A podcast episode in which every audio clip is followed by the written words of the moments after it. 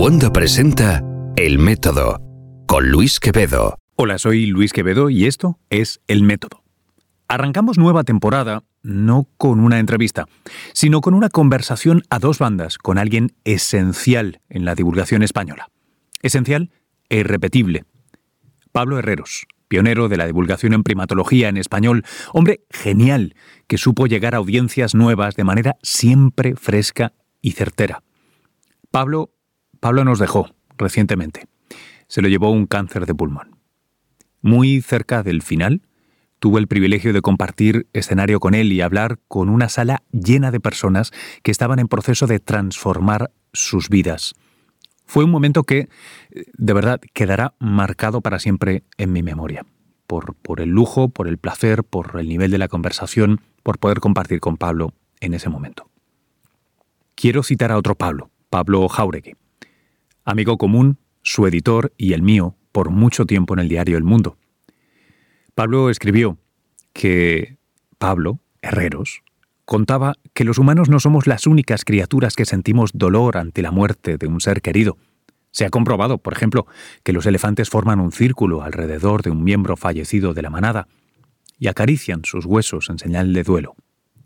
Esta es solo una de las muchísimas lecciones que Pablo nos enseñó a lo largo de su vida para demostrar, como le gustaba decir a él, que los humanos somos más animales de lo que nos creemos y los animales más humanos de lo que nos han hecho creer hasta ahora. Veréis, Charles Darwin dijo que aquel que entendiera a los primates haría más por comprender la esencia del ser humano que el mismísimo filósofo John Locke. Tal vez por eso, tal vez, Pablo quiso entenderlos, entendernos y entenderse mejor. El evento en el que compartimos fue el de la clausura de las lanzaderas de empleo de Cantabria, un proyecto del que nos enamoramos en el acto y que es la criatura intelectual del también intelectual y dibujante Peridis. Nos encontrábamos ante una sala llena de personas que lo habían pasado francamente mal durante la crisis y que habían logrado darle una vuelta a su vida gracias a este programa de formación. Mirad, eh, nos hicimos todos más pobres el día en que perdimos a Pablo, pero mucho menos, mucho, mucho menos que los ricos que nos habían hecho antes sus artículos, charlas, programas de televisión, su compañía. Gracias, Pablo. Si quieres, empiezo contigo, Pablo. ¿Cambiar es evolucionar? Bueno, eh, de manera general sí. Obviamente también tengo que deciros que no todo cambio implica una evolución. Es decir, yo me puedo cambiar de camisa y eso no implica una evolución, ¿no? Así que, para ser justos. Pero bueno, del tipo de cambio del que estamos hablando aquí, el tipo de cambio que habéis trabajado durante, durante mucho tiempo eh, y en estas lanzaderas eh, en concreto, obviamente sí que implica una evolución personal y una evolución también eh, de nuestra especie, aunque sea en grupos muy pequeños, porque, y os, lo voy a explicar muy fácilmente, eh, porque el cambio que implica evolución es todo aquel cambio que nos ayuda a adaptarnos mejor a las situaciones. Y todo el trabajo, yo sé, y además conozco muy bien el programa, está dirigido a ese tipo de cambio, a adaptarnos mejor. Con lo cual, obviamente, sí, la respuesta eh, en este caso es un sí absoluto. ¿no? El cambio implica una evolución en muchos sentidos que ahora veremos en, la conversación. ¿no? Eh, un cambio en nuestra especie, eh, un cambio en nuestros grupos, un cambio en nuestras tribus, ¿no? como a mí me gusta decir, la tribu cántabra o la tribu humana, porque cada vez, desde luego, somos más eh, me gusta que seamos más inclusivos eh, y que incluyamos a más, a más unidades. ¿no? Eh, así que sí, sí, obviamente este cambio del que hablamos y del que, y del que somos partícipes todos y todas hoy aquí y es parte de la evolución humana, por supuesto. ¿Cómo lo ves tú, Luis? no, no, puedo estar más de acuerdo. el, el, punto que probablemente más me, más me llama a mí la atención esto es que eh, normalmente tenemos una reacción muy humana y muy natural que es aversión completa al cambio. Eh, a pesar de que seamos el fruto de una serie de cambios evolutivos que nos han traído a pues, dejar de ser una célula en un océano primigenio tal vez, o dejar de ser monos, aunque no sea estrictamente así cierto, eh, vivimos en esta tensión, tanto personal como en grupo, en el que en el fondo no queremos cambiar. En el fondo lo que queremos es conseguir un empleo nuevo y quedarnos tranquilitos en ese empleo. Es decir, si ahora os ofrezco con todas estas nuevas habilidades aprendidas cambiar cada seis meses de empleo, poca gente levantaría la mano para eh, escoger ese, ese lugar. ¿no? Entonces, es, es muy importante negociar eh, esa tensión que tenemos, reitero, como grupo y como individuo siempre, entre eh, que somos fruto del cambio y que lo aborrecemos eh, tremendamente. ¿no? Y ahí creo que aprender un poquito sobre nuestra historia, sean abstractos, sean cosas de la, de la, evolución, o sean cosas mucho más concretas como pueden ser biografías de personas o la historia de, de ciertos grupos sociales, culturas, civilizaciones, creo que nos puede servir como ejercicio para igual para perderle el miedo al cambio, para aceptarlo como, pues eso, eh, puntuaciones en un equilibrio, ¿no? En una, y, sobre todo una cosa que estoy seguro que va a salir aquí mucho y que forma parte del código fuente de cómo funciona eh, la idea de las lanzaderas, que es que solos es muy complicado. Los cambios, uno solo o una sola, pues eh, son casi todos terribles. En cambio, cuando uno agrega, cuando uno monta esta, esta pequeña aseguradora, este, este pequeño grupo de personas que, eh, agregan sus pequeños miedos y aversiones, eh, de ahí sale una fuerza normalmente que es la que permite avanzar al grupo. Eh, y, seguro una cosa que vamos a estar hablando aquí mucho es que, aunque muchos puristas de la evolución se niegan a hablar de cosas más grandes que una persona o que un, grupo de genes, es cierto que en grupo es como mejor se entiende la evolución de, de las personas. Luis, lo que pasa es que yo creo que estarás de acuerdo conmigo que el mecanismo de resistencia al cambio es adaptativo también. Por supuesto. Es decir, no viene de la nada y eso es algo negativo con lo que la evolución nos ha dotado. Eh, la resistencia al cambio es algo muy es algo que obviamente también nos ha servido a lo largo de la evolución para no perder cosas que eran valiosas para nosotros, ¿no? Por supuesto. Entonces a veces cuando yo hablo con expertos y con intelectuales sobre esto de la resistencia al cambio, me quedo muy sorprendido de que no le otorguen ese valor adaptativo que a veces tiene. Y es el no perder como la versión a la pérdida que, demostró el premio Nobel Kahneman, ¿no? Y que, que, demostró que nos fastidia más perder o la intensidad de perder algo que la de ganar, ¿no? Obviamente ese mecanismo a veces nos hace no tomar riesgos, ¿no? Pero, pero en su origen eh, era muy positivo, o bueno, a veces ha sido muy beneficioso para nuestra especie porque lo que hacía era aferrarnos a aquellas cosas que en principio de manera errónea o no, pensábamos que eran útiles y no queríamos perderlas. Por eso nos fastidia tanto el perder, por eso nos fastidia tanto el cambiar, porque en principio Venimos de una época en la que cambiar o perder podía significar la diferencia entre la vida y la muerte, pero es que ya no estamos en ese escenario, hemos cambiado de escenario. Y entonces hay que empezar a valorar eh, la, eh, la pérdida, que a veces puede ser buena, porque si no perdemos algo, no buscaremos otra, algo nuevo, ¿no? Y si, y si, y si eh, seguimos teniendo miedo al cambio, pues no buscaremos nuevas soluciones a nuestros problemas o a nuestras necesidades o a nuestros sueños, ¿no? No hay que llevarlo todo al, al terreno de lo negativo, ¿no? Entonces, por eso yo quería eh, hacerte esta pregunta, si, como, como compañero hoy ¿no? de mesa, también por supuesto que a ti, eh, ¿qué pensáis? Porque, y, al, y al público en general, porque parece que nos están machacando todo el día con cosas como os resistís al cambio, estáis en la zona de confort y no queréis salir de ella, eh, eh, no, deseáis, no deseáis nada nuevo, sois eh, conformistas. no, mira chicos, parad un poco. todo tiene su valor adaptativo. Incluso el portazo del jefe o el puñetazo sobre la mesa, aunque no nos guste, tiene su valor adaptativo. Puede que ahora no, pero en su día lo tuvo. Es decir, las cosas van cambiando y su valor adaptativo también, obviamente. ¿Qué nos dices de eso? Que, sí, es decir, eh, no nos podemos imaginar un grupo social, una, civilización, una cultura que no sea mayoritariamente conservadora, claro. en un sentido cultural. Primero porque si no fuera mayoritariamente conservadora no habría cultura de la que hablar. Si las cosas no se repiten y se conservan, no hay una cultura. Es una moda que dura seis meses y se va. Para que lo llamemos cultura, tiene que ser eh, conservador en ese sentido de las formas, las tradiciones. Y muchas veces tenemos una tensión mal entendida, que creo que es, eh, al menos en parte la que hacías referencia, Pablo, de, bueno, ¿y por qué no todo el mundo vive como en Silicon Valley, innovando todo el día y haciendo... Bueno, ¿por qué? Porque destruiría la cultura en aproximadamente dos semanas. No, puedes estar innovando desde que te levantas por la mañana hasta que te acuestas por la noche todo el mundo. No hay, no hay nadie con quien compartir esa innovación.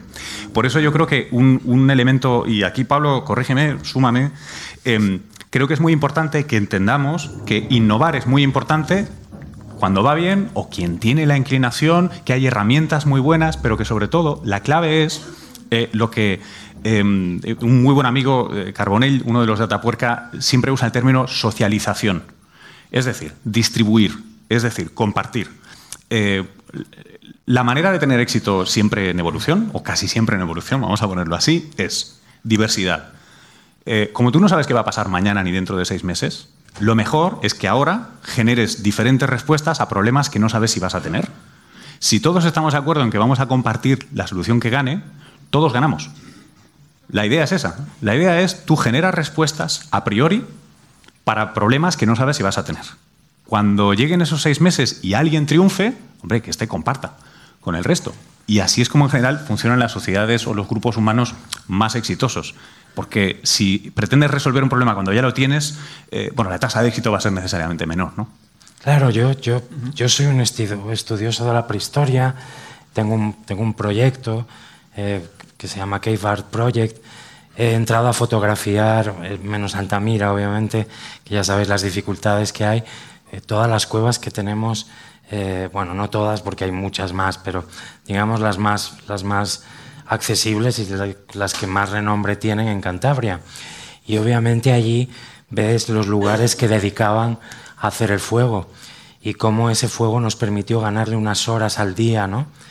ya no nos teníamos que ir a dormir cuando caía el sol, sino que teníamos unas horas extras eh, alrededor del fuego en las que compartíamos toda esa información. Y ahora sabemos también por tribus que, bueno, obviamente no son fósiles del, pasado, pero sí nos aportan evidencias de cómo pudo ser aquel pasado. Y, lo que hacían era como hacemos ahora también, o como hacíamos con nuestros abuelos en la chimenea, en las casonas, ¿no? Eh, los que somos de Cantabria o los que no son de Cantabria en, las masías o en los pazos o en las dehesas, pues eh, lo que hacíamos era alrededor del fuego, alrededor de una chimenea, compartir experiencias, compartir información muy válida para poder sobrevivir. Y esa fue una de las claves del éxito de nuestra especie, a diferencia de otras. Y era esa capacidad de reunirnos, de congregarnos y de compartir, de ser solidario no solo en el intercambio de, bienes y servicios, sino también de información, que es fundamental, y además de poder transmitirla de generación, en de generación a generación. Y eso es una de las cosas que nos ha permitido seguir vivos hasta el día de hoy. Somos la herencia viva, somos la prueba de que eh, de unos homínidos, ¿no? unos primates muy avanzados que encontraron en la innovación, en la solidaridad, en el cuidado y en el apoyo mutuo el éxito a su supervivencia, que es la nuestra, y por eso hoy estamos aquí, ¿no? haciendo este tipo de actividades y haciendo este tipo de encuentros, para seguir con el legado, somos para continuar con la herencia de aquellos hombres del Paleolítico y también de antes del Paleolítico, porque el fuego se inventa mucho antes del Paleolítico, ¿no? y, también, y también la voz, el habla humana, ¿no? que nos permite compartir, como no pueden otros animales, esa experiencia y eh, eh, digamos que, bueno, me, me redundo, compartirla, hacerla, hacerla común a todo el grupo. ¿no?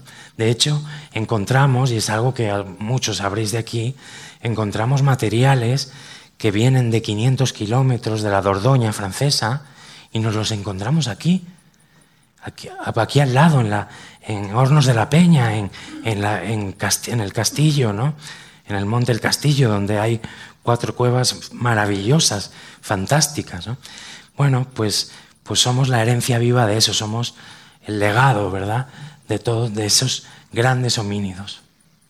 Un poco al hilo, al hilo de eso, Pablo, había una pregunta que teníamos aquí y que estaba un poco aterrizándose ahora, ¿no? que es cuáles han sido las claves del éxito de nuestra especie y nuestra sociedad. ¿Puedes recogerlo un poco, Luis? Y es que porque además es un aprendizaje que nos podemos llevar hoy, ¿no? yo voy a, voy a coger la, fácil, ya que me has disparado la pregunta. tengo una que creo que es, que es básica, o a mí al menos es una cosa que me sorprendió mucho la primera vez que, me encontré esta idea, ¿no? que es, em, según se supone que funciona la evolución y y, ahí hemos ido desde esa primigenia célula que en algún lugar existió hasta estar aquí hoy teniendo esta conversación. Eh, los genes es lo que a todos nos suena que se transmiten, ¿no?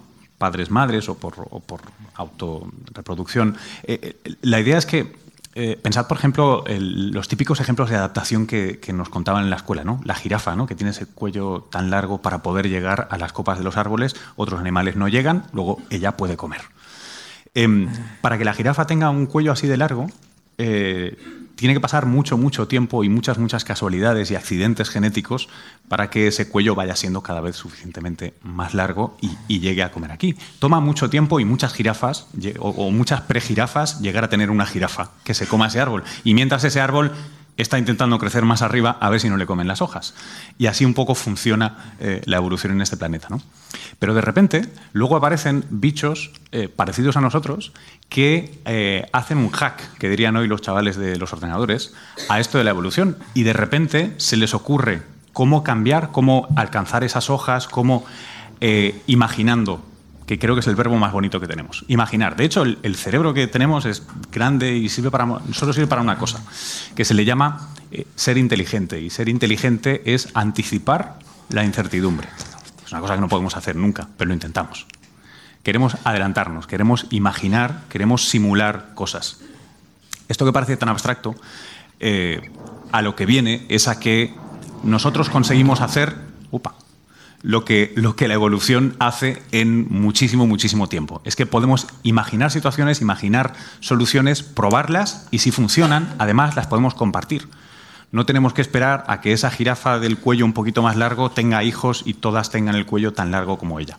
Y esta es una cosa fundamental, que reitero, imaginar soluciones posibles, imaginar futuros que nos gustarían tal vez más y compartirlos de manera efectiva con el resto. Esto nos ahorra varios cientos de miles, si no millones de años de esfuerzo.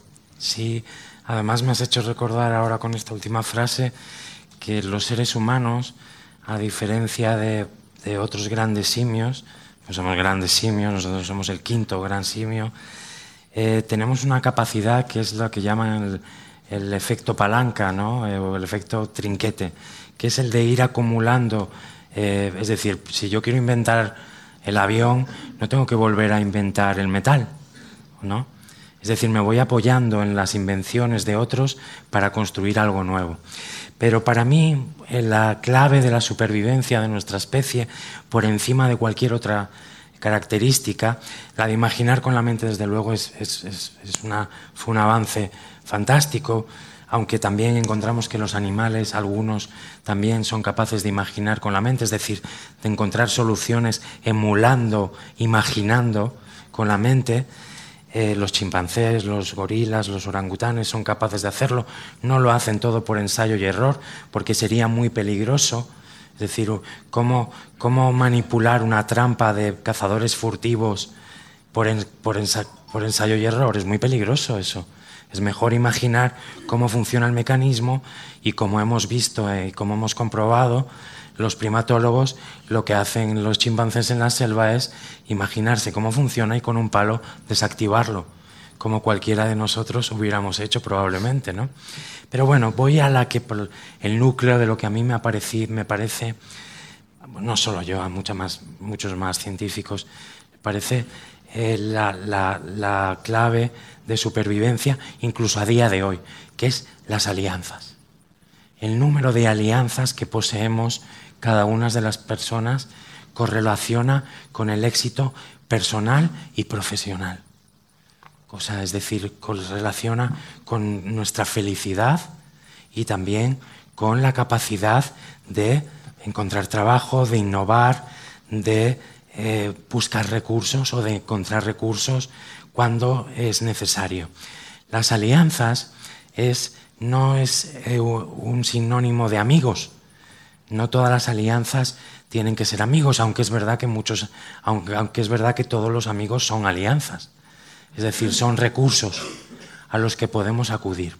Hemos encontrado en tribus de, no solo de África, sino de Asia y también de, América. Y cuando digo tribus también incluyo bandas, ah, es, un, es, un, tema, bandas de cazadores recolectores. Y nos hemos dado cuenta que aquellos individuos que más éxito tienen son los que tejen una red social mayor y de mayor calidad. Y creo que las lanzaderas de empleo, creo que es uno de los objetivos, ¿no? El crear redes de, sociales, redes de alianza, redes de apoyo, entre las personas que permitan que esto sea posible. Cuando estudiamos, fijaos, eh, qué interesante, cuando estudiamos el liderazgo en todos estos grupos o en chimpancés, la gente está muy equivocada.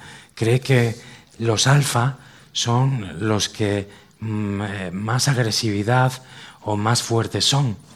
Bueno, pues es verdad que algunas veces esto sucede, no digo que no que sea mentira, pero los liderazgos que más duran son aquellos que son capaces de tejer una red de alianzas más sólida, de mayor calidad, o sea, de mayor cantidad y calidad.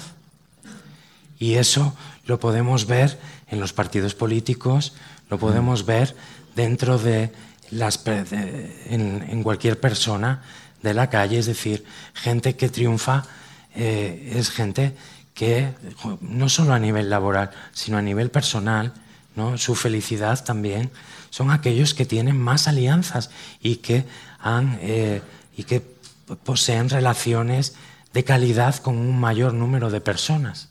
O sea que fijaos lo importante.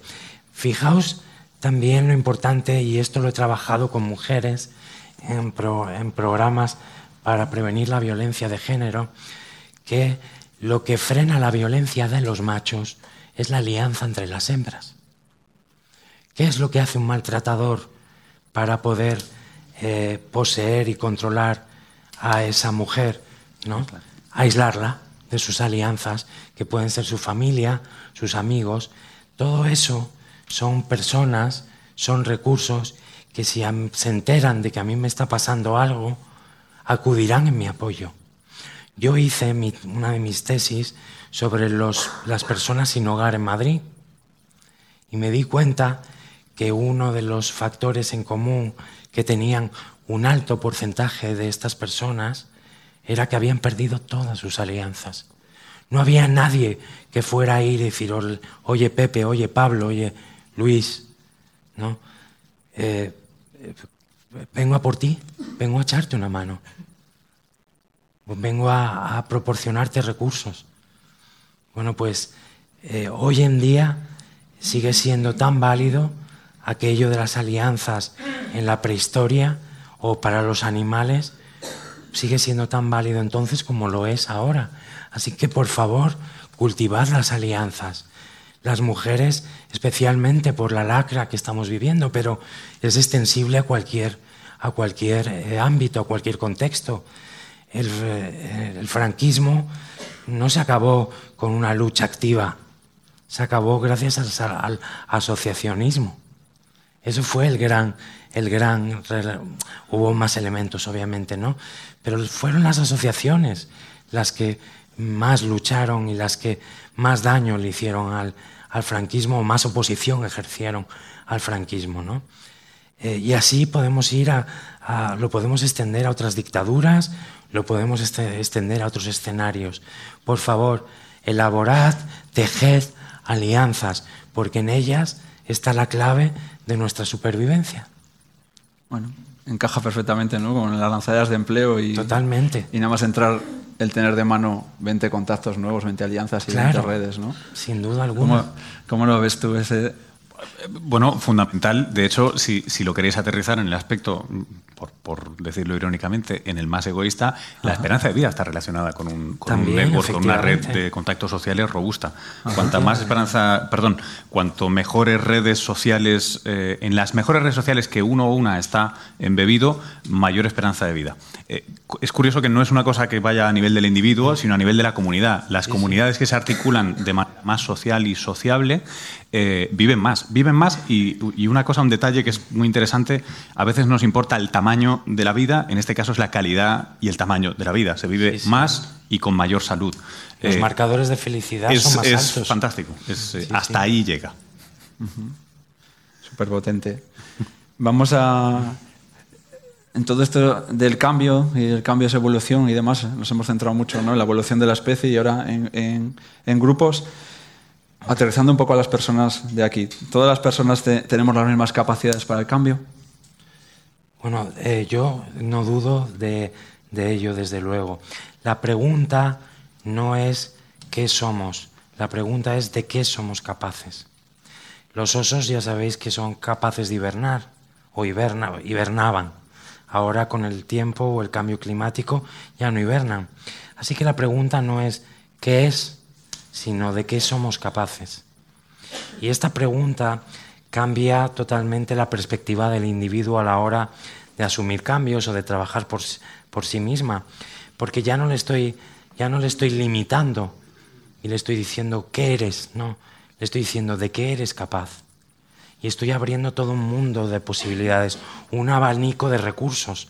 Cuando hago esta pregunta, yo en mis clases, noto cómo se les encienden los ojos y cambia completamente la predisposición al cambio, porque empezamos ya a hablar de recursos que la persona tiene y no de carencias, que probablemente los modelos anteriores de- para ayudar a las personas a buscar trabajo se basaban en las carencias, en lo que no poseías. Y ahora, y en las lanzaderas de empleo y en otros programas también, lo que se busca es con qué cuentas, con qué recursos cuentas para utilizarlos y hacer eh, que tu vida, bueno, pues eh, ruede mejor, funcione mejor, seas más feliz. Así que lo vuelvo a repetir. ¿De qué sois capaces? No qué sois, no me importa lo que seáis, porque además eso es muy subjetivo y muy relativo, sino de qué sois capaces, como los osos, ¿no? ¿Cómo podemos tomar conciencia de eso? ¿Qué nos dice Pablo de pasar a, a esa responsabilidad? Yo hay una cosa que me está inspirando mucho, creo que parcialmente respondo a esa pregunta, lo, lo que decías tú, Vale. Pablo. Yo, yo me he pasado muchos años en, en Estados Unidos eh, y una cosa que como europeo y español me sorprendió mucho es que eh, cuando me moví profesionalmente allí, yo esperaba que me dijeran qué querían y entonces ver si, si llave en paño, ¿no? O sea, ¿encajo, no encajo? ¿Cómo encajo? ¿Qué necesito para acabar de encajar? Y, pues, pues surgirá el amor. ¿Tendremos una relación laboral o no? Eh, y rápidamente eh, descubrí que allí no funciona así. Allí funciona como estaba diciendo Pablo. Allí es alguien tiene una necesidad, entonces la pone en el mercado laboral. Y entonces tú vas allí y lo primero que te dicen es que hagas una carta de presentación donde tú te presentas y tú les dices por qué tú eres lo mejor que les ha sucedido en su vida. Cómo tú encajas ahí y sobre todo qué es lo que tú aportas a eso. Que no está, que no es un check. No tienes que decir sí sé usar el Word, sí sé usar. No, no, no. Es ¿y tú por qué? ¿Por qué te tengo que escoger aquí? Y eso es primero gira la responsabilidad y te la coloca a ti, Claro. que buscas un empleo, eh, pero es una responsabilidad muy dulce, porque te invita a imaginar qué, qué vas a aportar tú, qué te hace distinto. Y distinto no obsesionarnos con ser el único y el especial, no, no me refiero a ese tipo de distinto que a veces nos cuentan. No, no, el distinto de decir, oye, es que yo... Es que yo era monitor de campamentos en verano y yo sé un montón de cómo organizar grupos. Ese tipo de cosas que no están en el check de esto no es el Word, esto no es el Excel. Em, es curioso, tiene, tiene, tiene no pocos defectos ¿eh? el mercado laboral en, en Estados Unidos, pero si me pudiera traer una cosita de allí, sería este planteamiento siempre que nos enfrentamos a un potencial empleo. Esta idea de, bueno, espera, así es como tú defines el empleo, pero ¿qué es lo que yo puedo hacer por este colectivo, esta empresa, eh, este, este, potencial o esta potencial jefa? Eh, es, es, una cosa que me, que me, fascina y que de alguna manera sí que es, es un poco la misma, la misma, el mismo cambio, ¿no? Es, bueno, ¿y, ¿y, tú qué aportas? Y en ese ejercicio de, de imaginación, además, te cambia el, lenguaje no verbal, ¿sabes? Te, te, te sientas mejor, hablas mejor, te vendes mejor. Esta cosa que hacen los gringos tan buena de, bueno, calla ya, ¿no? Para de convencerme. Creo que es una cosa muy bonita y que tiene que ver con ese potencial de cambio que tenemos, que es, para buscarlo no hace falta que os lo creáis, hace falta que cambiéis la pregunta. La pregunta no es si encajas, la pregunta es ¿y tú qué aportas ahí? Buenísimo, un poco el concepto de propuesta de valor ¿no? que trabajamos en, en todas las lanzaderas de empleo. Voy a ir finalizando este bloque y, y ampliarlo a cuatro partes. Sí que sí, quería. Porque nos hemos, nos hemos enrollado. bueno, ¿eh? creo que está viendo... Nos hemos enrollado como buenos homínidos. Falta el fuego solo aquí. está ahí eh, eh, un poco, ¿no? Eh, creo que está un poco respondido, pero sí que me gustaría finalizar. Este cambio, ¿no? Y este, este cambio a propuesta de valor, a, de que soy capaz, eh, ¿qué es más fácil hacerlo? ¿Individualmente o, o, acompañado y grupalmente? Creo que está parcialmente respondido, pero bueno, vamos a acabar sí, con ello. Obviamente, decía claro que en grupo es, es, desde luego se facilita, pero además se facilita eh, eh, por, por, porque, vamos a ver, porque se crean entornos de seguridad cuando estamos en grupo. Y si, a veces hace mal y no, no es así. Pero yo sé que aquí lo hacéis muy bien. Y además lo conozco de primera mano. Eh, los entornos de seguridad, que el primer entorno de seguridad que poseemos en nuestra vida es el que nos dan nuestras, nuestros padres, es el que nos permite explorar, el que nos permite innovar sin miedo. Eh, de otra manera, en las lanzaderas de empleo se replican estos entornos es decir, se, proporciona seguridad, apoyo, calor, fuego, ¿no? De manera que, no tengo miedo a fallar o no tengo miedo a errar para, para poder luego hacer las modificaciones que sean posibles. Entonces es muy importante el tema de los contextos. ¿En qué contexto estoy elaborando o desarrollando eh, esta capacidad o este entrenamiento? Claro, es mucho más fácil en grupo porque se crean, contextos en los que eso emerge. ¿Qué quiero decir con que emerge? Pues porque todo, todo lo bueno de esta vida emerge. Yo no os puedo pedir que me, yo no os puedo pedir que me queráis, pero sí, o cuando yo quiero, o cuando yo me intentaba ligar a una chica, no le decía quiéreme. Lo que hacía era generar contextos generar momentos en los que eso emergiera de forma natural, ¿no? Claro, obviamente. Yo no le puedo, no obligabas, sino que tú pues dabas, intentabas dar lo mejor de ti mismo, eh, generar contextos amables, de risa, de humor, de creatividad, ¿no? Como, como se hacen las lanzaderas, pero con otro objetivo, objetivo. obviamente. con otro objetivo, aunque probablemente hayan salido parejas también. ¿Por qué no? ¿Por qué no? No, no tiene nada de malo. No tiene nada de malo. Sabemos que, el, que en los trabajos es donde más parejas encuentra la gente, o sea, que no tienen nada de, de malo. Bueno, pues generar contextos de este tipo es fundamental, desde luego, para nuestro éxito, ¿no? Personal y laboral, desde luego. Vale, la importancia del contexto. ¿Cómo, cómo cerramos este apartado, Luis? Eh, primero, qué, qué, triste llegar a esta edad a tus consejos. Todo el tiempo perdido. no se podía forzar esa No, respuesta. nunca. Está bien. Eh, lo único que puedo agregar es que, eh, un poco como, como empezaba, con, esta idea de estar siempre muy, muy, muy consciente de que, y creo que Pablo también ha remarcado esto varias veces, que va a haber una tensión inherente en todos los individuos entre el, el individuo y el grupo. Eh, claro, nos piden que el cambio lo hagamos nosotros. El nuevo empleo, la nueva, el nuevo yo, la nueva persona yo, tengo que ser yo necesariamente, no me lo va a hacer mi grupo. El grupo como contexto, como tú decías, y sobre todo como herramienta. Entender un grupo como una herramienta está muy bien. ¿no? Creo que no es feo ser utilitarista en ese sentido. Eh, en, los círculos de comodidad, donde uno puede experimentar cosas, probar cosas, buscar cobijo cuando no le ha salido y compartir un éxito cuando le ha salido. Eh, estas son las cosas, eh, por eso me refería que es en conjunto como evolucionamos y en conjunto como realmente avanzamos todos. Yo creo que lo del, lo del llanero solitario está demostrado que funciona en un 0,01% de la población y normalmente no siempre con buenos resultados. Mirad Elon Musk cómo está, en agua caliente otra vez.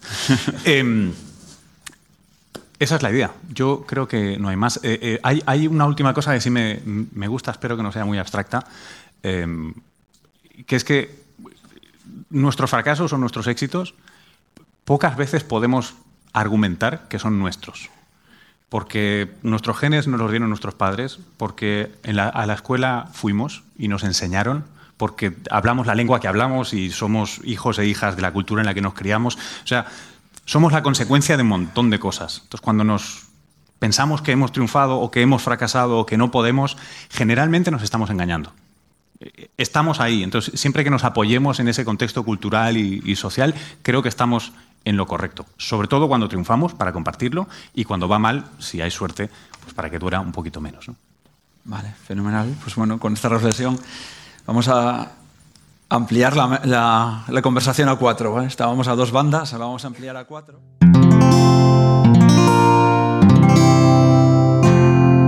Puedes escuchar más capítulos de este podcast y de todos los que pertenecen a la comunidad Cuonda en cuonda.com.